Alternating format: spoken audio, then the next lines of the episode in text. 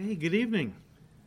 Can I have you turn with me in your Bibles to the epistle of 1 Peter, chapter 3? Now, because we weren't here last Wednesday because of Good Friday, uh, let's just back up to verse 13, 1 Peter 3, verse 13, to kind of get a running start at today's study. We're just picking up Peter's thought here, so we want to kind of back it up and just get a, a, a flavor of what he's saying. So, verse 13, and who is he who will harm you if you become followers of what is good? Now, we talked about this last time. I mean, he's talking in general terms. Obviously, godly people have been martyred for the faith, but uh, he's just basically saying, with regard to those in authority, government, if you do what's right, you're a good citizen. You know, you're going to be okay and even honored by the government. But verse 14, but even if you should suffer for righteousness' sake, you are blessed.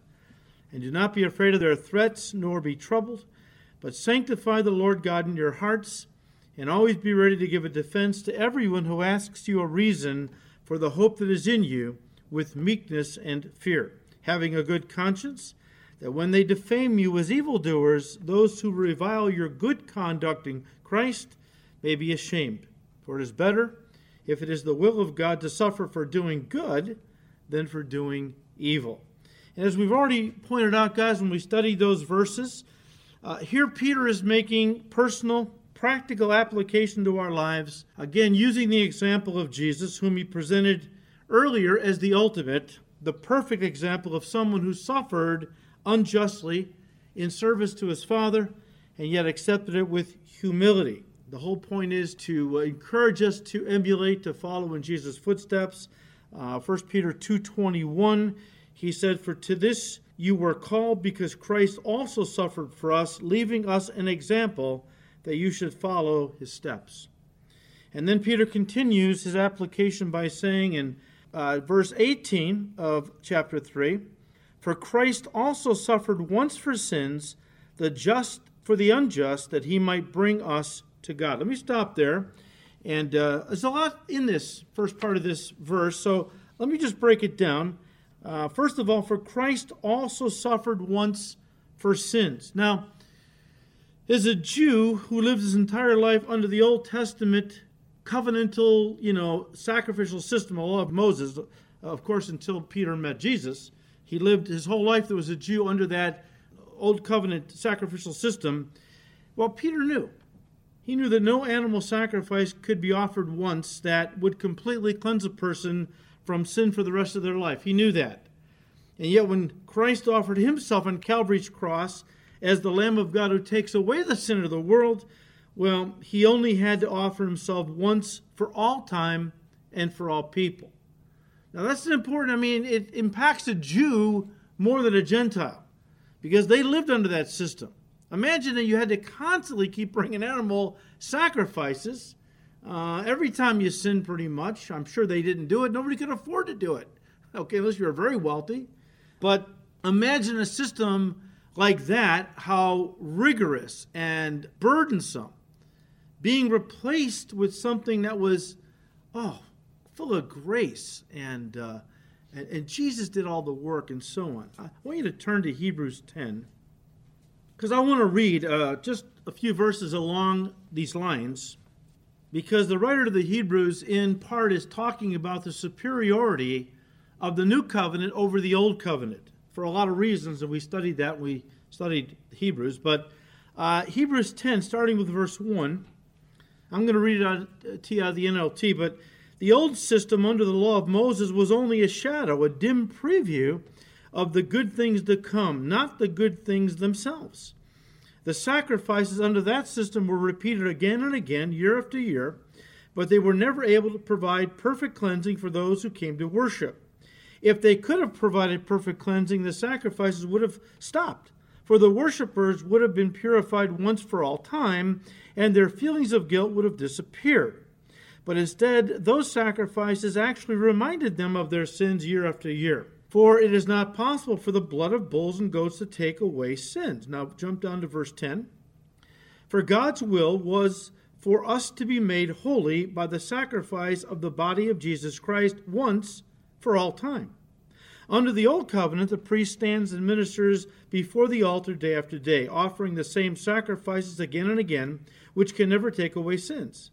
But our high priest offered himself to God as a single sacrifice for sins, good for all time. Then he sat down in the place of honor at God's right hand. There he waits until his enemies are humbled and made a footstool under his feet. For by that one offering he forever made perfect those who are being made holy. Now, back up to chapter 9, starting with verse 24. For Christ did not enter into the holy place made with human hands, which was only a copy of the true one in heaven. He entered into heaven itself to appear now before God in our behalf. And he did not enter heaven to offer himself again and again, like the high priest here on earth who enters the most holy place year after year with the blood of an animal. If that had been necessary, Christ would have had to die again and again ever since the world began. But now, once for all time, he has appeared at the end of the age to remove sin by his own death as a sacrifice. And just as each person is destined to die once, and after that comes judgment, so also Christ died once for all time as a sacrifice to take away the sins of many people. He will come again not to deal with our sins, but to bring salvation to all who are eagerly waiting for him. In other words, he's coming to fully redeem us. We've been redeemed in our soul and all. He's coming again to redeem our body, Romans 8. We're waiting for the day when we are glorified. We have the glorified body, is what he's talking about. Now, guys, for those who are skeptical about how one man could die for all the sins ever committed by every person that ever lived. Well, Paul picks that up because he anticipated that when he was uh, presenting uh, his teachings in the book of Romans. And in Romans chapter 5, starting with verse 17, Paul said, For if by one man's offense many died, much more the grace of God and the gift by the grace of the one man, Jesus Christ, abounded to many. Verse 17, for if by one man's offense death reigned through the one, much more those who receive abundance of grace and the gift of righteousness will reign in life through the one Jesus Christ. And Paul's point is simple. Look, for you skeptics or critics of Christianity who can't imagine how one man could die for the sins of everybody for all time, well, it was one man, Adam, who blew it for all of us, right? His one sin caused sin to spread throughout the entire world. Every one of us born of Adam was were born with a sin nature. And if a, a man, Adam, could blow it for the whole human race, why can't one man, the God man, Jesus Christ, by grace, rectify all that? Pay for the sins of everyone who has ever lived, having offered himself once for all. That's, that's just, you know, the idea there. But he goes on to say in uh, chapter 3:18, talking about Jesus Christ dying for us, the just, he said for the unjust. The just for the unjust. Of course, the idea here is that under the law of Moses, an animal sacrifice had to be without spot or blemish, or in other words, perfect, if it was going to be accepted by God to atone for sin. This also had to be true of the Lamb of God, Jesus Christ. He had to be sinless if his sacrifice for sin was going to be acceptable to God the Father. And for Jesus to, you know, to be a, a, the sacrifice for our sins, he had to be perfect, which means, first of all, he had to be born without sin, the sin of Adam, which was transferred down to all of us through our fathers, right? In Adam, all die, not in Eve, all die, but in Adam, the father passes down the sin nature to the child. Well, Jesus had to be born without a sin nature, number one, original sin, which God the Father uh, did by allowing Mary to bear the Christ child without any kind of sexual contact. The Holy Spirit just impregnated in Mary's womb the seed of God, and eventually Christ was born of a virgin, which meant he was one of us because he was born of a human woman. His mother was human, of course, but he had no earthly father. God the Father was his father, therefore, he was born of a virgin and therefore sinless and then, of course, he lived his whole life. Uh, a, he lived a sinless life until the day he died, uh, and all. But um, it was the only way he could die for our sins. That's why, again, sinners can't die for sinners. Uh, it takes the innocent dying for the guilty, the just dying for the unjust, as Peter put it. And again, that was the only way he could have been born sinless was by a virgin birth, and the only way he could have been our substitute, died in our place. 2 Corinthians 5:21 Paul said for he God the Father made him Jesus Christ who knew no sin to be sin for us that we might become the righteousness of God in him. Again, verse 18 So Christ also suffered once for sins, the just for the unjust, that he might bring us to God. Now, the phrase bring us to God is a technical term that basically means to usher into the presence of a dignitary or king. Uh, in those days, and I'll just read to you what one author said. He said the verb translated he might bring expresses the specific purpose of Jesus' actions. It often describes someone being introduced or given access to another. In classical Greek, the noun form refers to the one making the introduction. In ancient uh, courts, certain officials controlled access to the king. They verified someone's right to see the king and then introduced that person to the monarch or to the king. Christ now performs that function for believers. End quote. And the idea was, guys, that sin opened up a gigantic rift between God and man. Man originally created in perfect fellowship with God. God came down the cool of the day in the garden to fellowship with Adam and Eve. Uh, beautiful oneness, fellowship. Of course, sin, when they both sinned, uh, they, they fell. Uh, their fellowship with God was broken, and they, as, as uh, God said to the prophet Isaiah, chapter 59, Your sins have separated you from me. And that was the predicament we found ourselves in. A giant gulf had opened up called sin, which separated us from God. But the blood of Christ reconciled us. It satisfied God's righteousness. That's what's called propitiation. It satisfied God's uh, righteousness because someone died. People that don't understand the character of God sometimes have a real problem. I'm talking about unbelievers as you witness to them. Um, how that Jesus had to die. Well, I, I Jesus have to die. Why didn't God just forgive everybody? Well, see, that's how we operate. But that's not how a holy God can operate. Sin has to be paid for. And if we don't pay, and if we pay, the Bible says we will go into uh, hell for eternity to pay off the sins we commit in this life. It's either we spend eternity paying for our own sins in hell, or we accept the payment that Jesus gave for us on the cross who, uh, whose death on the cross propitiated the Father's righteousness uh, and provided a way by which we might have access to God. Remember what Paul said in Ephesians 2. First of all, verse 13 But now in Christ Jesus, you who were once afar off, have been brought near to God by the blood of Christ. And of course, the context there is he's talking to Gentiles who were never near God. The Jewish people, at least, they had a covenant with God, so they were nearer. But it applies to any unsaved person, Jew or Gentile. We were once afar off from God, separated from God, but the blood of Christ has brought us near. In other words, fellowship.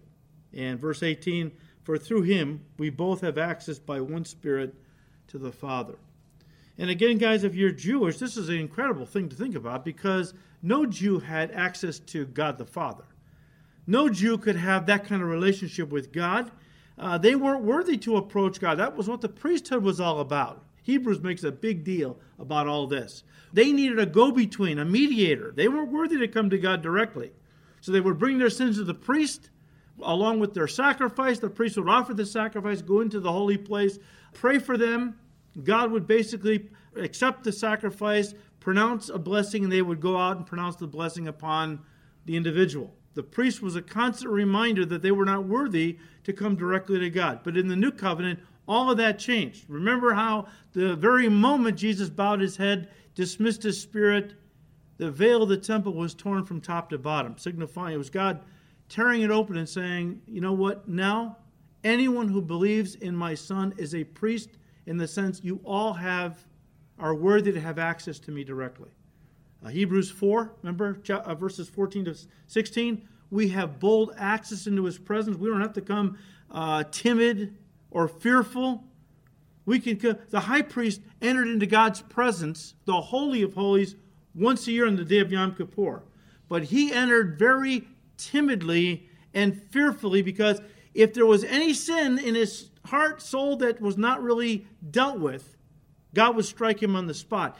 For the high priest, the day of Yom Kippur was not a happy time.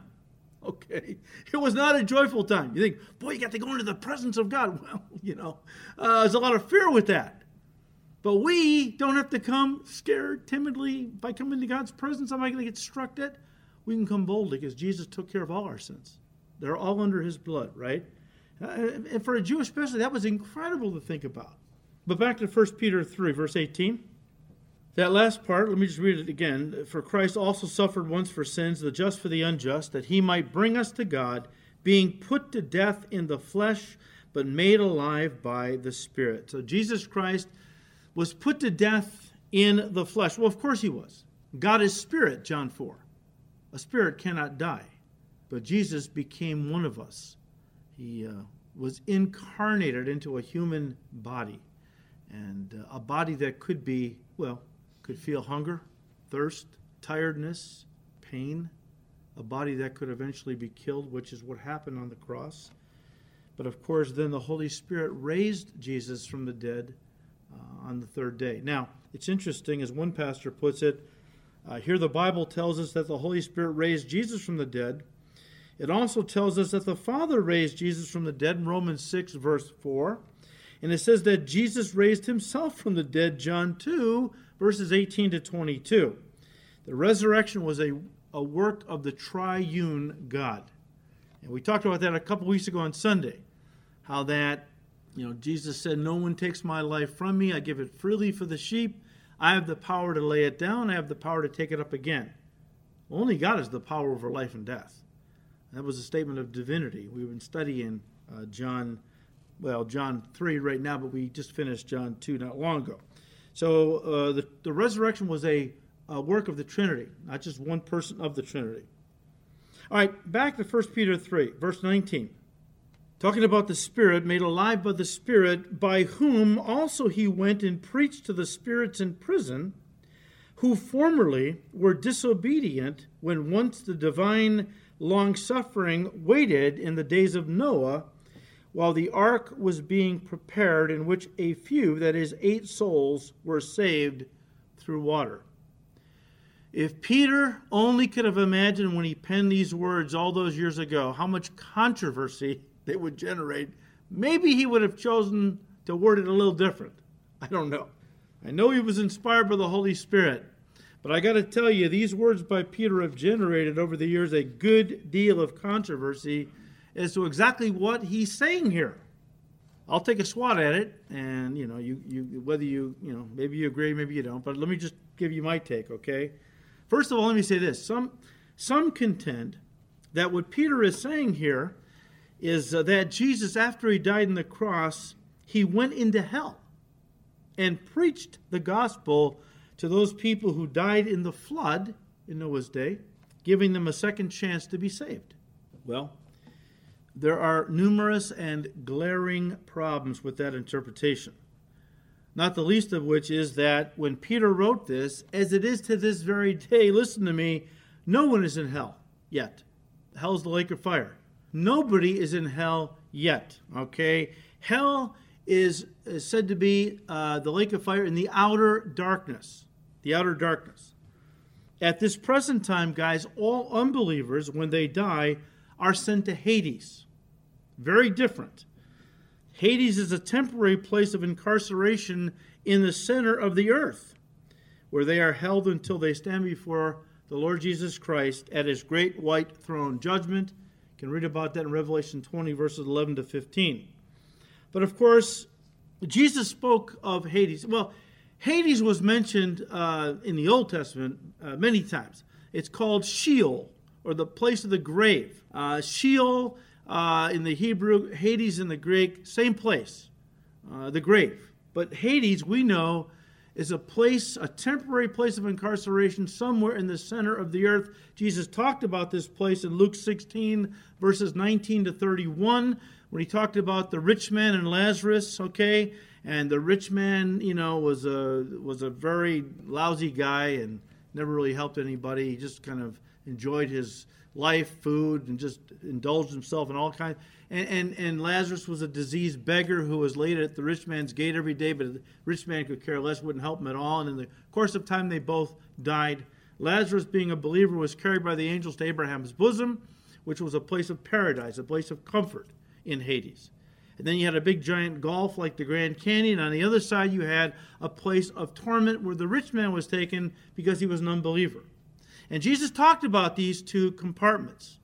Now, we're going to talk about this. I don't want to get ahead of myself and confuse you uh, if I haven't already. But um, one of the compartments, the paradise side, is called Abraham's bosom, today is empty.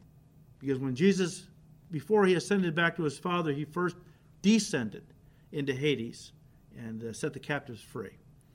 But the other side is still very much in operation. All unbelievers still go to the torment side of Hades. Now, I've gotten ahead of myself, so I might repeat some of this, but, but bear with me, okay? Nobody is in hell right now. Hades, very much so. A lot of people down there. But nobody is in hell as, as of right now. The first people to be cast into hell will be the Antichrist and the false prophet, which will happen when Jesus returns to the earth to establish his kingdom after the tribulation period. You can read about that in Revelation 19, verse 20. The first people cast into the lake of fire into hell in the outer darkness are the Antichrist and false prophet.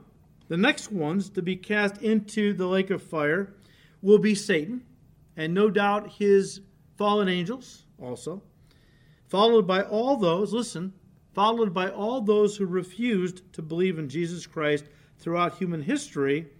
This judgment when all these unbelievers are resurrected from Hades, stand before the Lord at the great white throne judgment, and are eventually cast into hell or the lake of fire, this will happen at the end of the thousand year millennial kingdom. Turn to Revelation 20. You're going to get more than you bargained for tonight. By the time it's all over, you're going to have a deeper appreciation for spiritual warfare. Okay?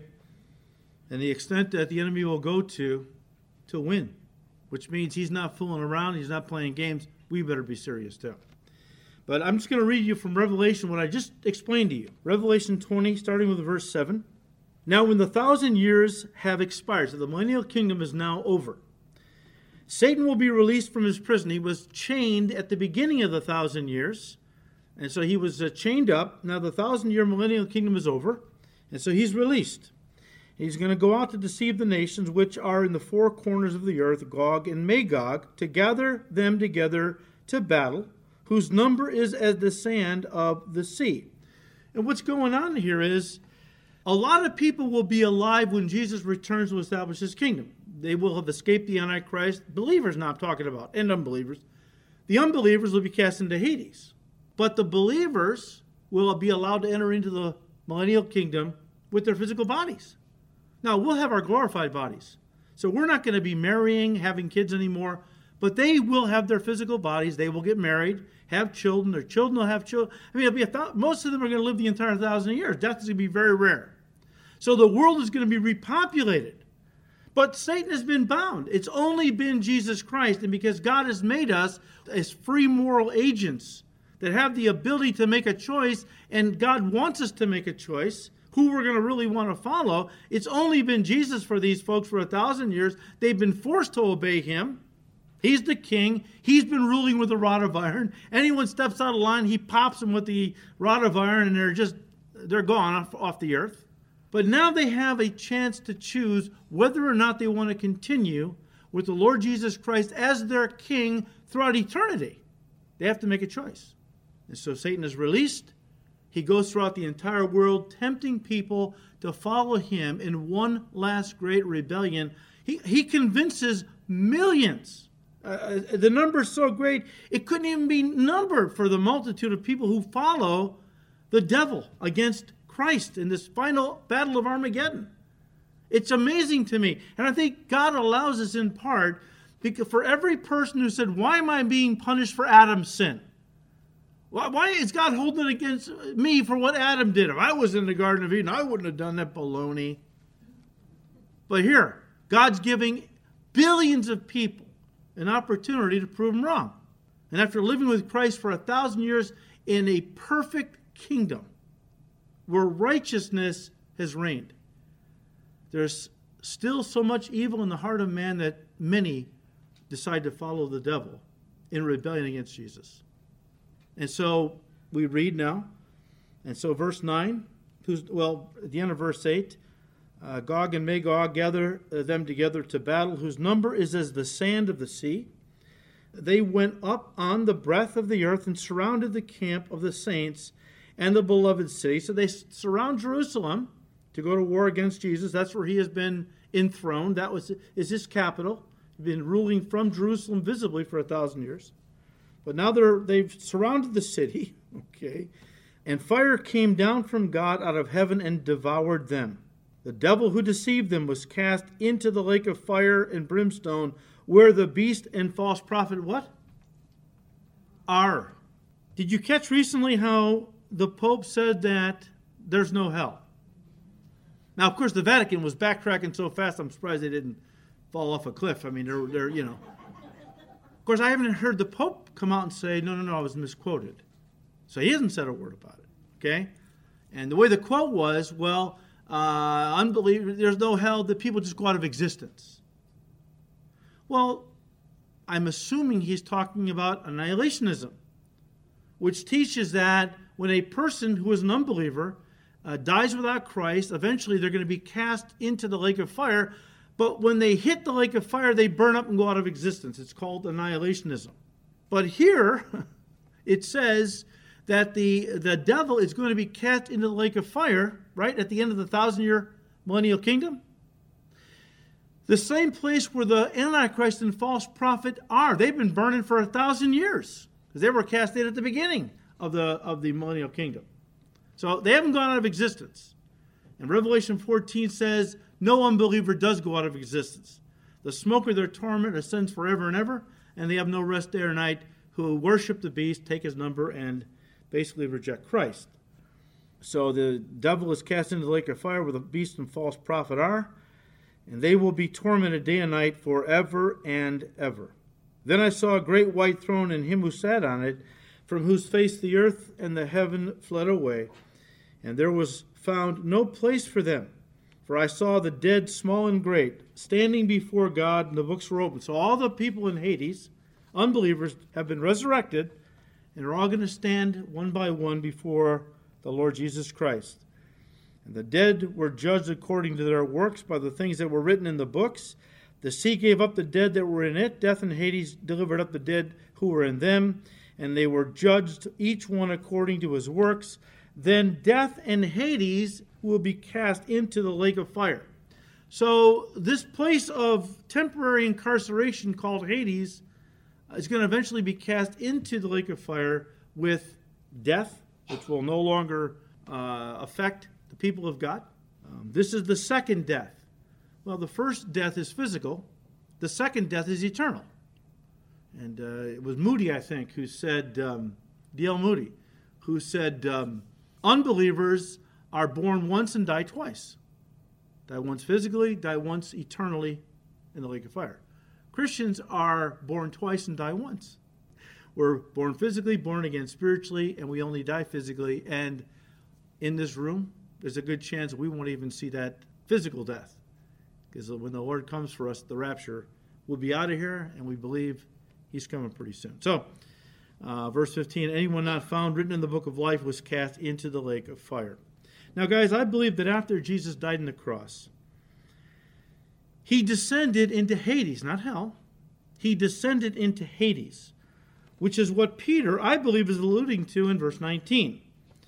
Why do I believe that? Well, because, first of all, of what Jesus said in Matthew 12, verse 40, Jesus said, For as Jonah was three days and three nights in the belly of the great fish, so will the Son of Man be three days and three nights in the heart of the earth.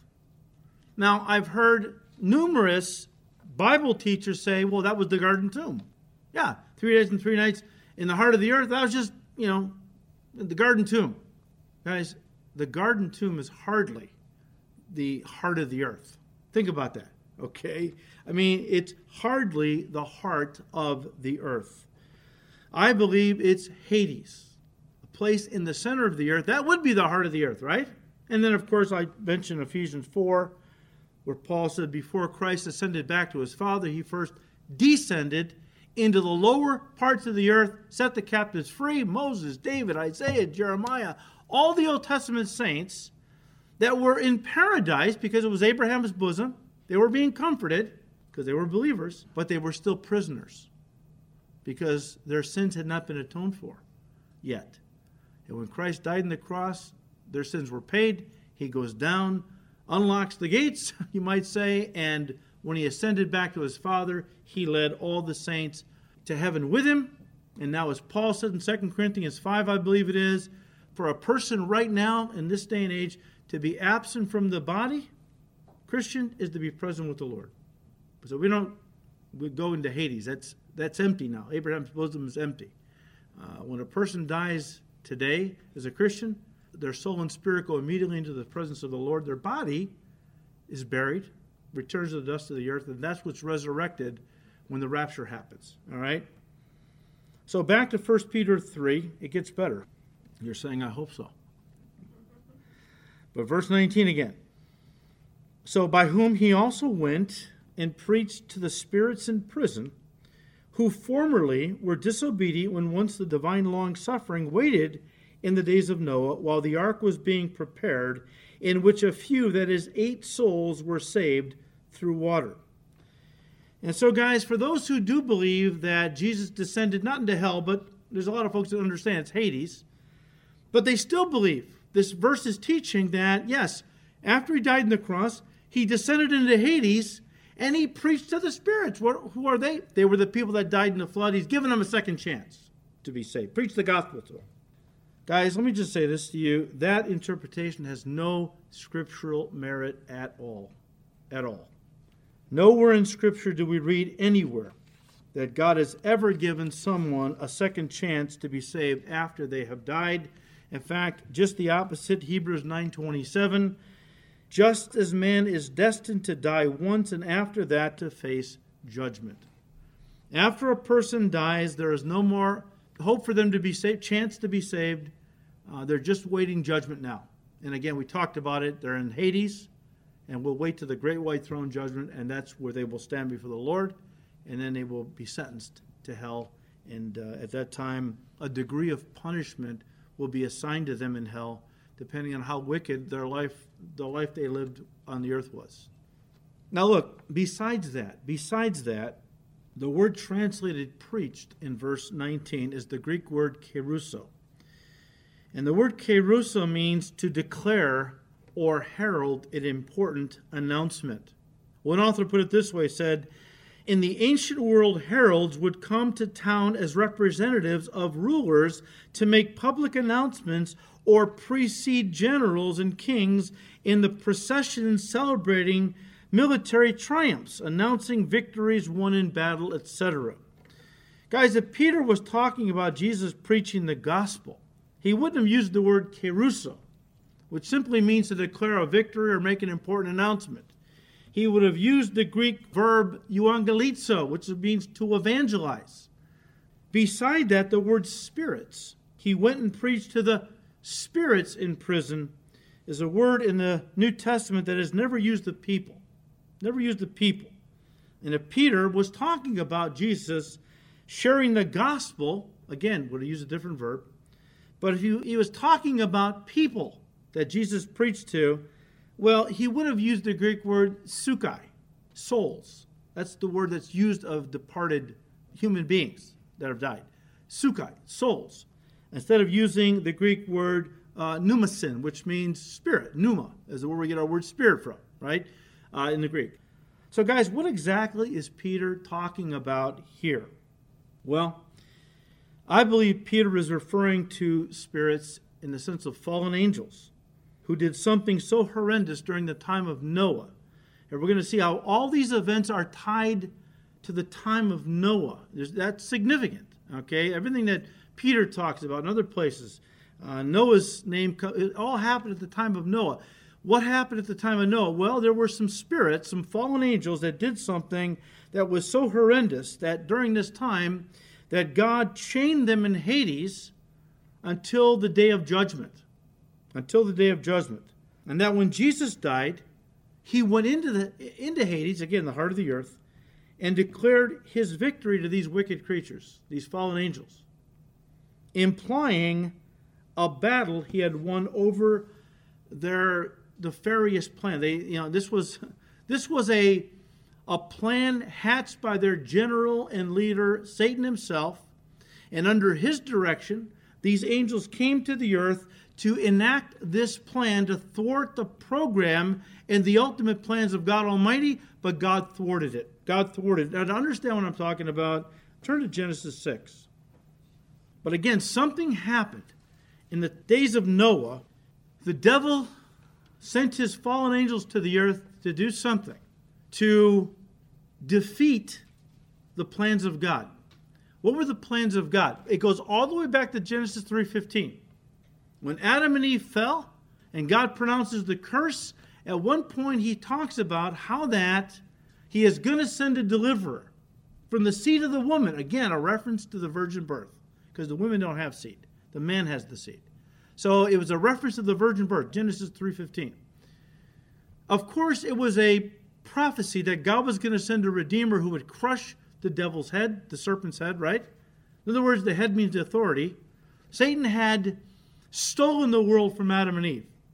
It didn't belong to him. God gave it to Adam and Eve. But when they sinned, they turned over the world to the devil, who became the world's new owner, man's new master. And God, right there in the garden, was saying, I'm going to fix this. I'm going to send a deliverer one day, a redeemer. And he is not only going to take back the world by paying for it, now we're paraphrasing because we know what happened, but he's going to also, by his blood, deliver all those that Satan has taken captive and uh, release them from his captivity that they might be children of God. We, we go to Genesis chapter 6 to kind of look at this. And uh, verse 1 Now it came to pass when men began to multiply in the face of the earth, and daughters were born to them, that the sons of God saw the daughters of men that they were beautiful, and they took wives for themselves of all whom they chose. Now, if you want a full explanation of this, you have to go online and listen to our Genesis study, chapter 6, verses 1 to 12. I'm just going to encapsulate it because I'm, I'm not going to get into the whole thing. But if you're really interested in the subject, go online, listen to the Genesis study, chapter 6, verses 1 to 12, because we really went into this in some detail. Brought out a lot of other things I can't get into tonight. But let me just say this the phrase sons of God, see it here in Genesis 6 2 the phrase sons of God appears in only three other places in the New Test- in the Old Testament. Job chapter 1 verse 6, Job chapter 2 verse 1, and Job 38 verse 7. And guys, in each of these passages, the phrase sons of God is a clear reference to angels. So much so that the NIV simply drops the term sons of God and substitutes the word angels because that's exactly what's going on and so they, they in fact, I'll just read you, uh, you know, Job 1, verse 6 out of the NIV. One day the angels came to present themselves before the Lord, and Satan also came with them. So, you know, it says in, in my translation, the sons of God presented themselves. Well, the NIV knows that it's talking about angels, so it just put angels in there to make it clearer. But I believe what's in view here in Genesis 6 is that fallen angels came down to the earth and cohabitated with human women which are called the daughters of men in verse 2. These fallen angels did this, came down from heaven, cohabitated with human women, daughters of men, in an effort to contaminate the human race with demon seed. So Messiah couldn't be born. It was a preemptive strike, an attempted preemptive strike to thwart the plans of God, to keep the Messiah from being born. Uh, here's the plan Satan said to his fallen angels You guys go down, and uh, you, you gather to yourself uh, human women as wives. Uh, you go into them, and we will contaminate the human race with demon seed. Messiah can't be born from a contaminated race, it just won't happen. And that's how we'll defeat the program of God. Now, this in and of itself, Genesis 6, uh, talking about the sons of God, which I believe is a clear reference to angels, daughters of men, means human women, cohabitating, okay? and so on. A lot of people don't agree with that. I, I firmly believe it's what the Bible's teaching. But that in and of itself, Genesis 6, wouldn't be enough to convince me that the first four verses are talking about fallen angels and demons coming down and again to the earth to cohabitate with human women. That wouldn't be enough to convince me. What really drives this view home to me is that this incident is mentioned not once but three times in the New Testament. Jude mentions it once, and Peter twice, one in each of his two epistles. So let's turn to Jude, and there's only one chapter, so Jude 1. And let's start with verse 6. Jude 1, verse 6 And the angels who did not keep their proper domain, but left their own abode, he has reserved in everlasting chains under darkness for the judgment of the great day. As Sodom and Gomorrah and the cities around them in similar in a similar manner to these, having given themselves over to sexual immorality and gone after strange flesh, are set forth as an example, uh, suffering the vengeance of eternal fire. And the point Jude is making is that fallen angels left heaven, their proper domain, as uh, the New King James puts it. I think the um, NLT puts it, left their own home and came to the earth to commit sexual immorality by going after strange flesh. But don't let that throw you. He uses Sodom and Gomorrah as an illustration of what he's talking about because just as homosexual sex is unnatural, well, so is sex between fallen angels and human women. Now, those that disagree with that interpretation, let me just say this to you. Many wonderful uh, teachers, really solid teachers, pastors, professors, and so on, um, do not agree with what I just told you. They believe the sons of men uh, the sons of God is a reference to the ungodly line of Cain, daughters of men to the godly line of Seth. So you have unbelievers marrying believers. That's their interpretation. Well, I don't know of any unbeliever and believer who has gotten married that has produced strange offspring. But again, those that disagree with this, this interpretation that angels came down and cohabitated with human women claim that angels are spirit beings. Spirit beings cannot have sex. They're spirit, they're not physical. Well, that's true, but they can take physical form. And they have many times in the Old Testament. Not the least of which is Genesis 18. You have to turn there. You remember the story that one day two angels and the Lord Jesus Christ in a pre incarnate appearance came to Abraham. And the, the mission was the angels were going to go on to Sodom and Gomorrah and wipe it up, but they had to deliver Lot and his family who were living in Sodom. And the Lord Jesus stayed back and, and, and continued to, to dialogue with Abraham. But when these two angels got to Sodom, the men of Sodom took them as human beings and they wanted to know them carnally. It was so bad in Sodom and Gomorrah. Uh, homosexual, militant homosexuality was so uh, prevalent. But these guys, they did not think these men anything other than ordinary human beings. That's how much they could take the form of a human, these angels. And don't forget that very cryptic scripture in Hebrews 13, uh, verse 2. Uh, be careful to entertain strangers. Give them hospitality. You never know when you're entertaining angels unawares. Wow. That's something to think about. But listen, guys, to say that angels are incapable of having sex with women, because that's the, that's the thing. Uh, angels can't have sex with women. Well, who said that? I didn't read, read anywhere in my Bible where actually God said that. Uh, I know they have verses they pull out, but I can refute those. But um, the Bible never says that angels can't take human form and have sex with women. In fact, history seems to prove that. I mean, there are many documented accounts. I've read a couple of them, there's many others there's many documented accounts of women in the occult or in pagan religions that have had sex with demons. Now, people would say, but are you telling me they had children with these demons? Well, Genesis 6, verse 4 seems to indicate so. Let me read it to you.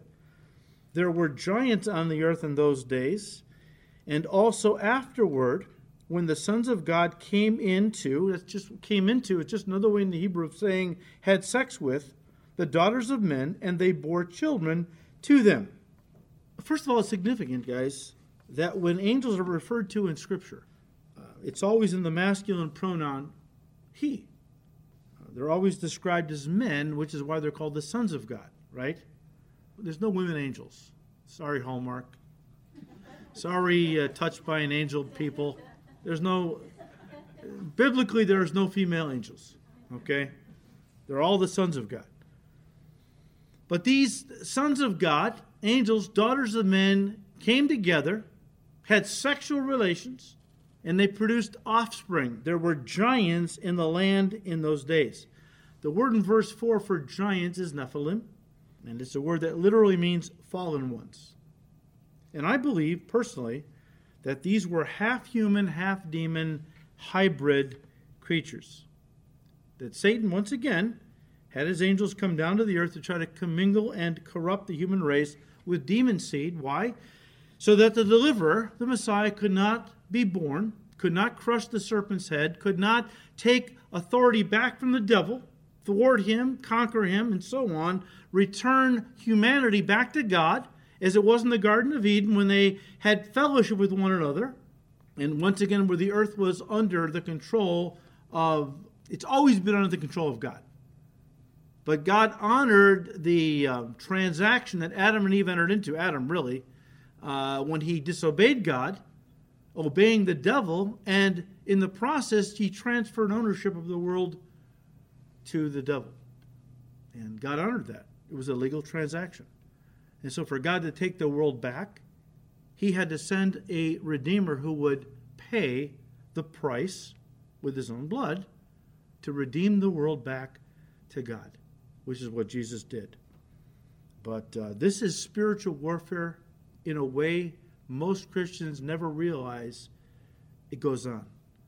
So when you're going through a difficult time here and there throughout your day or week or month, when you feel especially oppressed or depressed or just anxious or fearful, you're not even sure why. It's just you're just this darkness, this cloud is hovering over you chances are you're going through a form of spiritual warfare.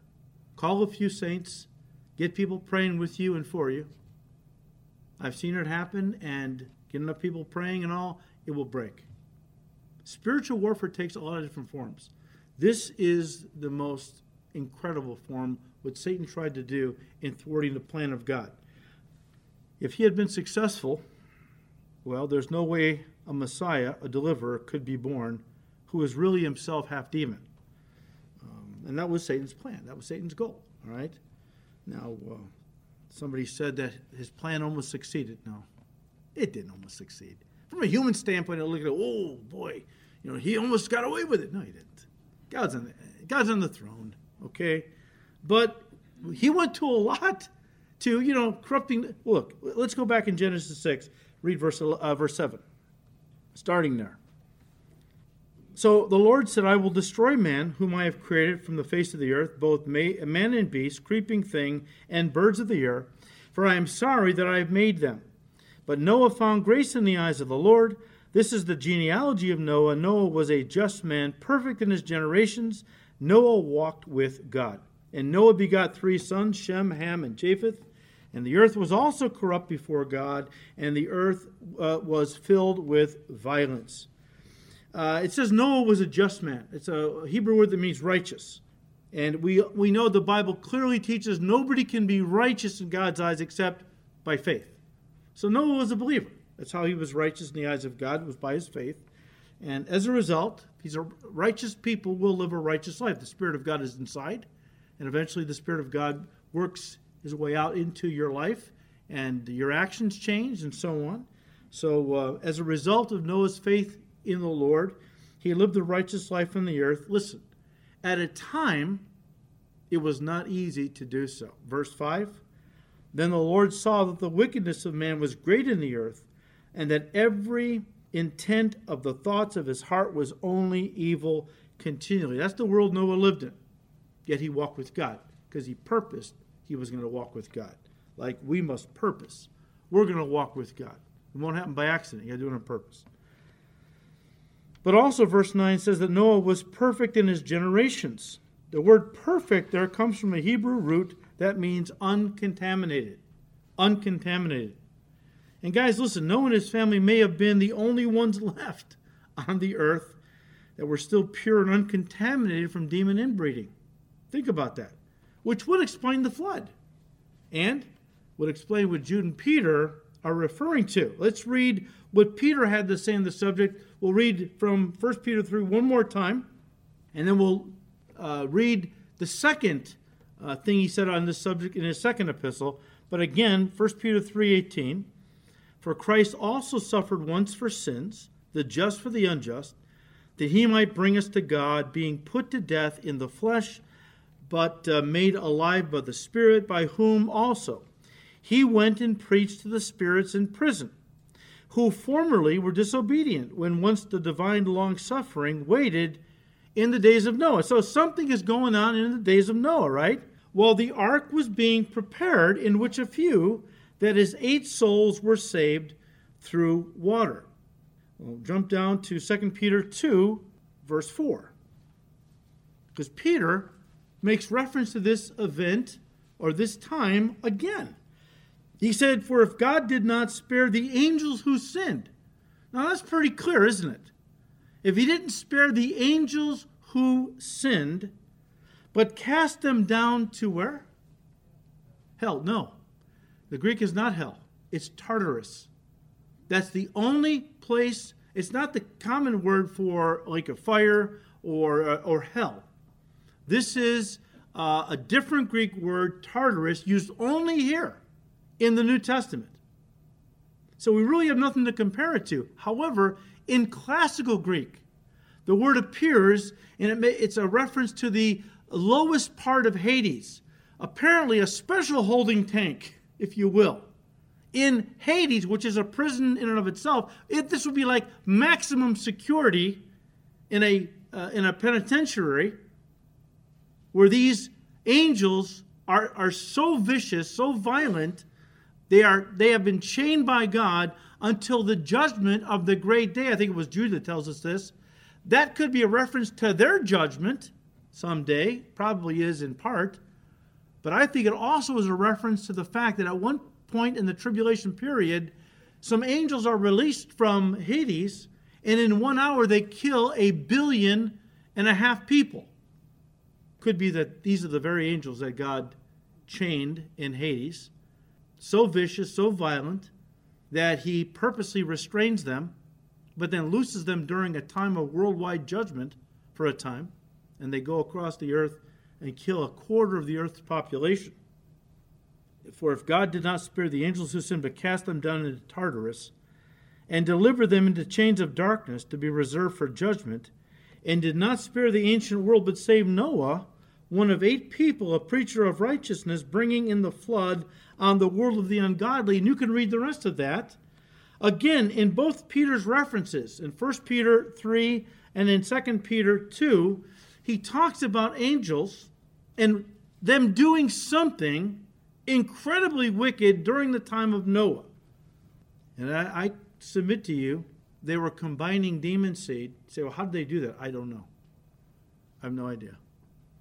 But the Bible, to me, is clearly saying this that the angels were fallen, contaminating the human race with demon seed. But let me just take it one step further as we begin to wrap it up. I don't believe this demonic contamination was limited to the human race. I believe it involved the animals on the earth as well. And if that's true, it explains why God completely wiped out everything he had made, everything that lived on land, including man, all except for Noah and his family. Uh, the animals, the birds, creeping things, he wiped them all out because Satan had corrupted, contaminated animals and people with demon seed. Again, Genesis 6, verse 9. This is the genealogy of Noah. Noah was a just man, perfect or uncontaminated in his generations. Noah walked with God, and Noah begot three sons Shem, Ham, Japheth. The earth was also corrupt before God, and the earth was filled with violence. So God looked upon the earth, and indeed it was corrupt, it was contaminated. For all flesh, all flesh, in other words, animals and man, had corrupted their way or had been corrupted on the earth. Now, guys, there's, there are many ancient myths, stories, legends, whatever you want to call them, of these demigods on the earth that were half man and half animal. And many historians believe that some of that, maybe all of it, is rooted in fact. Rooted in fact. There's, there's, there's evidence to suggest that not only were these, these stories of these demigods, you've seen the mythology, the, the half man, half horse, half man, half whatever okay? Uh, there are those that believe that some of that was actually rooted in fact and could be pointing back to what we read about in Genesis 6. In fact, it could be that this all came about, listen to me, as a result of genetic manipulation. How did that happen? Well, as man, and we're doing the same thing today, but as man back then opened more, mankind opened more and more uh, doors to the demonic, we're doing today. The more people get into the occult or pagan worship, uh, opening doors to the demonic realm, the more these demons are allowed to come into our country. What does Satan come to do? He comes to what? Steal, kill, destroy. He's the author of what? Confusion. As we look around our nation, do we see confusion, anarchy, lawlessness? Everything is breaking down. That's because the, the, the rebel, the number one rebel in the universe, the devil, is being given, well, man is inviting him into their minds, into their lives, into their families.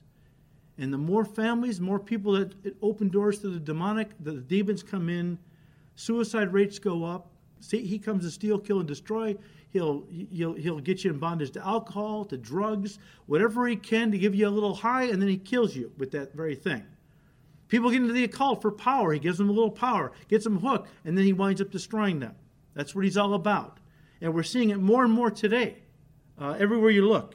But back then, I believe, as, as mankind descended more and more into lawlessness, opening doors to the demonic with all this demonic worship and stuff, what happened was, and ancient cultures bear this out, history tells us this, that women would give themselves over to be hosts to, you know, the gods, and they would be sacrificed. Well, I don't think they were all sacrificed per se. I think a lot of these gals were given over to these gods, who were nothing but demons, fallen angels, who then took their DNA, spliced it somehow with animal DNA or with angel DNA. I, not, I can't tell you how that works why was this, you know, okay, we understand uh, contaminating the human race with demon seed, keep Messiah from coming, but why all this other contamination between animals and human beings? Because Satan wanted to destroy a good creation, a creation that glorified God. Every day after creation, Genesis 1, God saw it was good. God saw it was good. God saw it was good. At the end of chapter 1, God stepped back, looked at all of his creation, and said it was all good. It glorified God. And Satan came in, and the first thing he does is he gets man and woman to fall, so now the human race is corrupt. Then he goes after the creation itself. And so, what does God do? He brings a flood to wipe out everybody except Noah and his family and starts afresh. When Noah and his family entered that ark, they were, they were entering, you might say, a tomb because they died to the ancient world who died around them. When they stepped out of that ark, uh, a, a year later, they stepped into a brand new world, a brand new world, because everything else had been wiped out, and God was starting fresh again. It's amazing. And keep that in mind, because we'll talk about that more in just a second. But as they gave themselves more and more to these demigods or these fallen angels who they thought were gods, thinking what? They're going to have immortality or some promise. All the devil was doing was using their DNA because he couldn't take it by force. The devil can't force you to give yourself to him. He can tempt you, he can deceive you, but you have to willingly open yourself up to the devil. You have a free will. God won't violate your free will. He certainly won't let the devil do it. But people open themselves up willingly, and the devil takes control, and um, more and more people begin to be corrupted. More and more places on, on the earth. Until finally, God said, Enough is enough. He stepped in, brought judgment it wiped everything out. Again, everything except Noah and his family. Now, guys, listen. The angels that Jude speaks of in verse 6 and the angels who did not keep their proper domain, but left their own abode, he has reserved in everlasting chains under darkness for the judgment of the great day? I believe they are the same fallen angels that Peter is speaking of in 1 Peter 3, by whom also Jesus went and preached or declared his victory to the spirits in prison, who formerly were disobedient, those who tried to thwart the plan of God when once, the, when once the divine long suffering waited in the days of Noah, while the ark was being prepared, in which a few, that is, eight souls, Noah, his wife, and his three sons and their wives, were saved through water. And listen to me, though. All the while that Noah was building the ark, 120 years it tells us it took him and his sons to build this ark. All the while, 2 Peter 2 5 tells us that Noah was preaching the gospel. Say, what do you mean preaching the gospel? Noah knew the gospel. At least he knew as much as God revealed in Genesis 3:15 that a Messiah, a deliverer was coming who was going to crush the serpent's head and purchase everything back from the devil. So I think these folks knew a lot more about the gospel than we give them credit for. But Noah was a preacher of righteousness for 120 years. While that ark was being built, Noah preached to his generation. They didn't accept it, they laughed at him, probably mocked him. Um, and of course, when Noah and his family entered the ark, God sealed them in, brought the flood. Of course, they were singing a different tune then, but it was too late. They were all destroyed, and so on. But uh, the statement in verse 20 of uh, 1 Peter 3 that Noah and his family were saved through water is not a reference to water baptism. What Peter is saying is that Noah and his family were saved through water in the sense that they were saved through the waters of judgment, or in other words, the flood, by being sealed in the ark, which was the type of Christ. And yet, many point to Peter's next statement as proof that water baptism does save us. Verse 21 there is also an antitype which now saves us baptism. Well, there you go. There you go. Baptism saves us. When I was a young pastor, I mean really young, I forgot, it was only a few months, I think, I was in ministry. Um, some woman, older woman, found out about me or found out about the ministry. And one day I get a, a letter in the mail and a track. And this this lady, uh, Christian, she believed that you have to be you had to be water baptized to be saved. And so she wanted to straighten me out because she didn't want me misleading people. I didn't want to mislead anybody. So she gave me a track which explained you you know people have to be baptized in water if they're going to go to heaven. And not only that, the track went on to explain the exact way you had to do it. You had to just, you couldn't just dip them in the water and bring them up. You had to dip them once for the Father, once for the Son, once for the Holy Spirit. Well, I'm reading this and I'm feeling like, well, Lord, I, am I doing something wrong? Am I, am I preaching false gospel? Good heavens, I, I don't want to not teach the truth and people go to hell. I was really burdened for the next two, uh, two or three days. I was praying like crazy about it. And then one morning, about two or three days later, I open up my, my devotions and I read 1 Peter, right, 321, which says, there is also an antitype. An antitype is a uh, something that was used to foreshadow a reality that's coming. There is also an antitype which now saves us. Baptism. Uh oh. What does Peter go on to say, though? Not the removal of the filth of the flesh, but the answer of a good conscience towards God through the resurrection of Jesus Christ. So, what does that mean? Well, first of all, the word baptism is just a word right out of the Greek, baptizo, just a transliteration, and simply means to immerse. Now, be careful. We've talked about this. Pretty much everybody, when they hear the word baptism or read the word baptism in the Bible, assumes water baptism. That's the big one. That's the one most people know about. But the word simply means to immerse. You have to look at the context what, what is the medium in, in which a person is being immersed into? Okay? Here, Peter is not, he's not using uh, the word baptism uh, in terms of a person being immersed in water. Uh, see, you notice it says here, baptism now saves us, not the removal of filth from the flesh, or in other words, not the kind of baptism that you dip a person's body in water and it washes off some of the dirt on their body. In other words, water baptism. I'm not talking about that kind of baptism, Peter says. That's not what saves us. No, he's using it to denote another kind of baptism or immersion. As when a person believes in Christ and his resurrection, and that person is immediately, instantly immersed into the body of Christ. In other words, he's a Christian. The Bible talks about when we accept Christ, we are placed in Christ. We are hidden in Christ.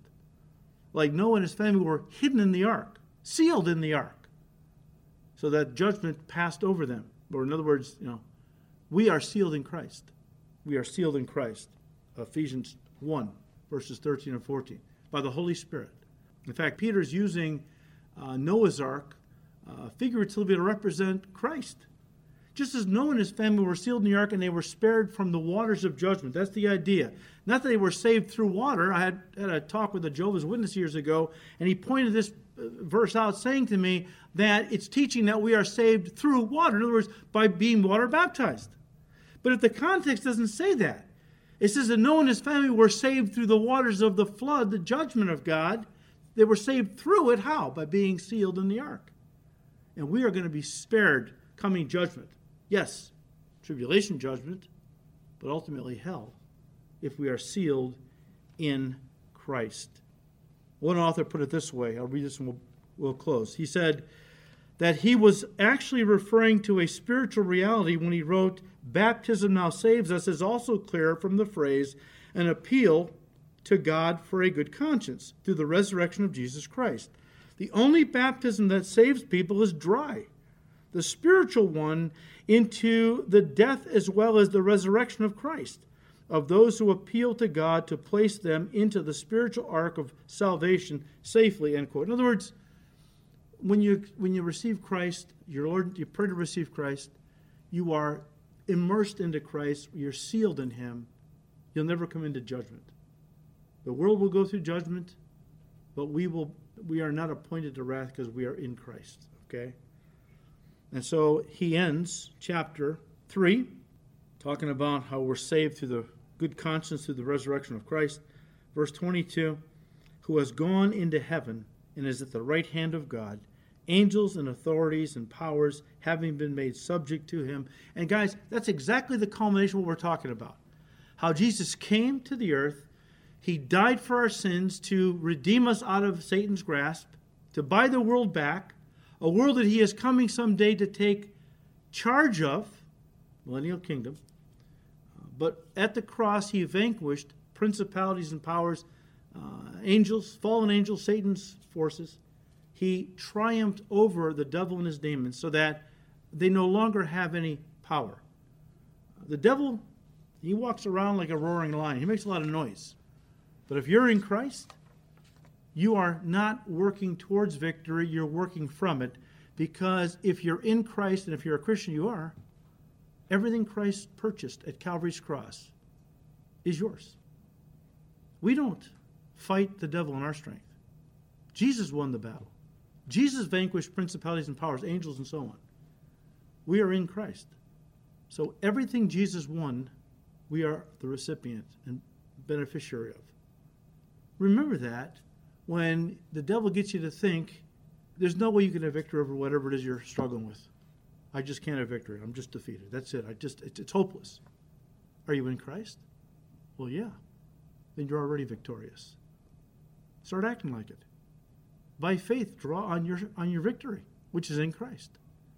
And Jesus ascended back to the Father and sits at the right hand and is coming back someday to take possession of what he's bought and paid for. So we'll continue, God willing, next week in chapter 4. Father, we thank you for your word. Your word is truth. We thank you, Lord, that uh, even though um, we've uh, jumped around a lot and gotten to some kind of weird stuff, we believe, Lord, it's what your word is teaching on the subject. Give us grace to understand the depth of the warfare and the lengths that Satan will go to to uh, bring us down destroy our walk, tear us from the arms of our Savior. And so, Lord, give us grace to walk in that victory, the one you've won, uh, by just staying close to you and uh, living by faith. The life that we live, we don't live in ourselves, of our own strength. We live by faith in the one who died and gave himself for us. You live your life through us, we pray, Lord Jesus. So we ask all this in your precious name. Amen.